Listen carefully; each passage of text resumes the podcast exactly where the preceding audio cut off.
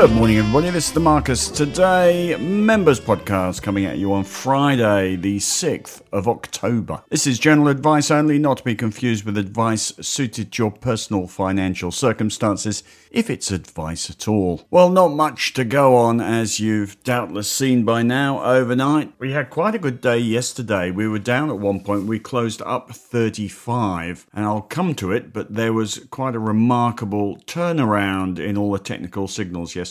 But Wall Street really doing nothing in limbo ahead of tonight's jobs number. I'm not sure it's going to be that remarkable an event. I have to tell you, we've seen all sorts of jobs data this week, and the market hasn't really responded to it either way. We had the ADP employment numbers on Wednesday night, which were lower than expected, suggesting the economy is slowing. Then overnight, we've had weekly jobless numbers, which were lower than expected, which suggests the economy is doing okay. So, which way to bond yields go? Overnight, they dropped a little bit, and there is, over the last couple of days, there has been a bit of a peak in bond yields, which is interesting. But let's see what the jobs number does tonight. Then we've got the more important thing is the US CPI number coming up next Thursday. As you know, the oil price has been pushing the headline number up, and we're expecting to see the same thing again. So we saw headline inflation bottom in June at 3%, and since then it's gone 3%, 3.2% in July, 3.7% in August, and we're expecting it to hit 3.8% next week. So that's the headline number reflecting the oil price going up 30% since June, and it went up from $80. The oil price went up from $80 to $93 in September. So the headline inflation number is going up still. The core inflation num- number in June was 4.8%, and as the oil price went up, the core inflation number strips out energy and food. So it's gone 4.8%, 4.7% in July, 4.3% in August, and we're expecting it to see 4.1%. So that trend of improving inflation, underlying inflation, should continue. It would, of course, be a fairly material positive or an uncertainty removed if the oil price actually came off the top. And I would point out that the OOO, which is the crude oil ETF, has got sell signals on it, and it does look like, short term anyway, that the price has come off the top. The other thing we've got coming up next week is the Fed minutes, and these are the minutes from that very hawkish meeting, the one that killed the market in the last couple of weeks. We already know the words, and they aren't very positive. It'll say inflation remains elevated, proceeding carefully, assessing incoming data and evolving outlook, in other words, data dependent, prepared to raise rates further if appropriate, and intend to hold policy at a restrictive level.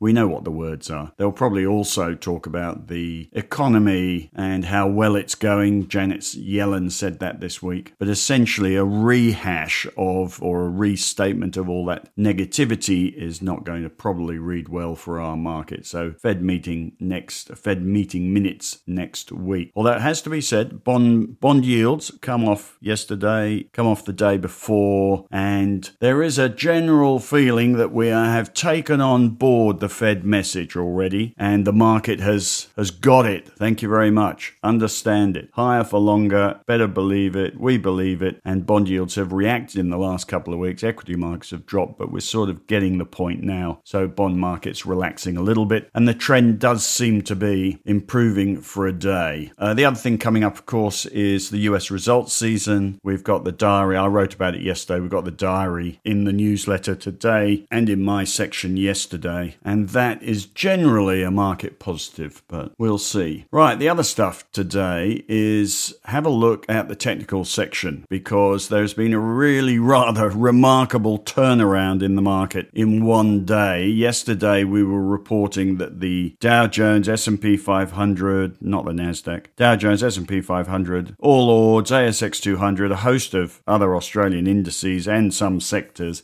were all oversold, which is and this is daily charts only, it's short term. Just the point about that is investors would never really do anything because there was a daily buy or sell signal. The daily charts are very fickle, really for active traders, day, day, daily charts. So when I say there were daily sell or the stocks and the markets were oversold on a daily chart, it's sort of not that significant. It means they've moved short term, as we know they have in the last couple of weeks. So our markets all oversold yesterday, and this morning, after a good rally yesterday, and this morning we're woken up, there are buy signals on everything: S&P 500. 200, Dow Jones, All Ords, ASX 200, and a bunch of sectors, things like REITs and infrastructure, all of which were oversold. It's interesting because although the daily signals are not really that relevant, it is interesting because we have bottomed at effectively the same level as we bottomed the this is the ASX 200 as we bottomed in March this year, which was the last time the ASX 200 got oversold on RSI, relative strength index, just a technical indicator, but the most commonly used one. So we were oversold on RSI at this level in March, and here we are again, and suddenly we get a bunch of buy signals. We've only been oversold four times on the ASX 200 in the last two years, and yesterday was one of them. And today, suddenly, you, we've gone from one point below 30 on RSI to one point above. That's technically a buy signal, but any technical analyst will tell you RSI on its own, not really that relevant. You need a, f- a combination of factors to get you interested. But academically interesting and also notable that there are a bunch of quality industrial stocks and some resources stocks that are oversold and have little buy signals, things like Telstra. Have a look at the charts though. You wouldn't buy into these bounces yet. They're Im- immaterial. They're just technically buy signals. But there are a host of industrial stocks and resources stocks worth looking at when somebody rings the bell at the bottom. And I don't think the bell's rung yet, despite all the buy signals this morning. And everything from Telstra to Coles, CSL, ResMed, you know, all the ones have been performing terribly recently. At some point, they will all look cheap. Is that the right word? When the market bottoms, someone needs to ring the bell first. And the resources stocks, if aluminium ever picks up, then S32, alumina, 52 week low,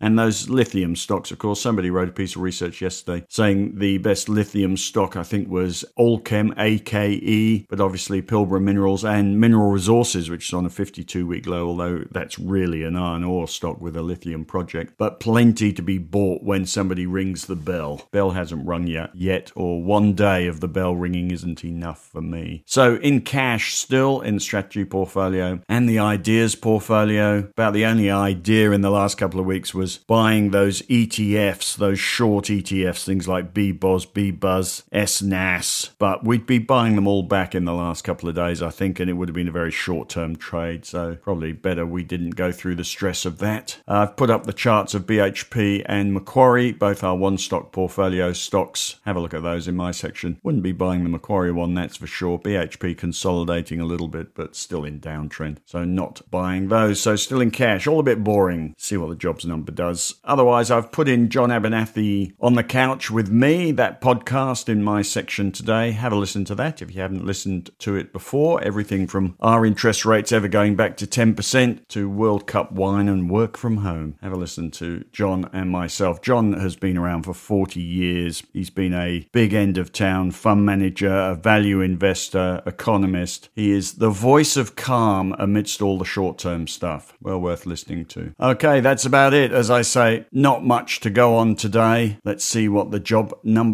does tonight.